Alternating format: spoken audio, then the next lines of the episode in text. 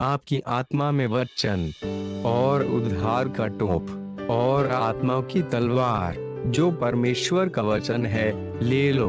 इफिसियो छे, सत्रह। दो कुरिंथियो दस, तीन कहता है, क्योंकि यद्यपि हम शरीर में चलते फिरते हैं तो भी शरीर के अनुसार नहीं लड़ते। हम एक भौतिक लड़ाई में नहीं है, यह आत्मिक है और हमारा हथियार परमेश्वर का वचन है, आत्मा की तलवार। जैसे ही आप परमेश्वर के वचन को मुक्त करते हैं, परमेश्वर के रेहमा को आप आत्मा के स्तर में लड़ाई के लिए आगे बढ़ रहे हैं। सामर्थ मुक्त होती है, जो शत्रु को हिला देती है। मनन का यही कारण है। आपके मुँह में परमेश्वर का वचन शक्तिशाली है। मनन के बाद, अत्यधिक मनन के बाद इस तरह के मनन के दौरान आपका पूरा ध्यान वचन पर होता है। आप किसी भी प्रकार के व्यवधान को नहीं आने देते हैं।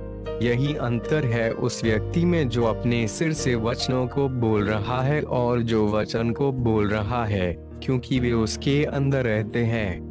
यही वह वस्तु थी जिसने दाऊद को बाकी सारे इसराइलियों से अलग किया। वे सब खतना किए हुए थे और वाचा के बारे में जानते थे, किंतु वे गोलियत के सामने थरथरा गए। कोई भी उस दानव का सामना नहीं कर पाया। किंतु जब दाऊद दिखाई दिया तो उसने आश्चर्य किया कि क्यों हर व्यक्ति गोलियत से डरा हुआ है और उसने कहा, वह खतनारहित पलिश्ती क्या है कि जीवित परमेश्वर की सेना को ललकारे? एक शमुएल सत्रह, छब्बीस।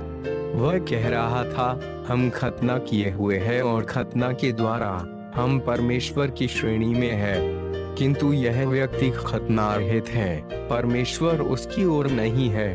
खतने का दाऊद के लिए वह अर्थ था जिसके विषय में दूसरे नहीं जानते थे।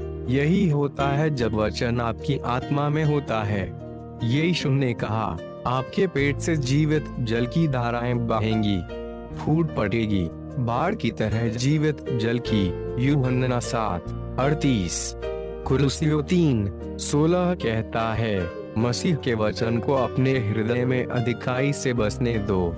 वचन के अपने अध्ययन और मनन में पेटू बन जाइए। वचन को अपने हृदय और अपने मुँह में रखिए। यह आपको एक आश्चर्य बनाएगा और आपको एक फिजी की मानसिकता देगा।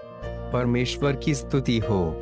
आप मेरे साथ वचन की घोषणा कर सकते हैं।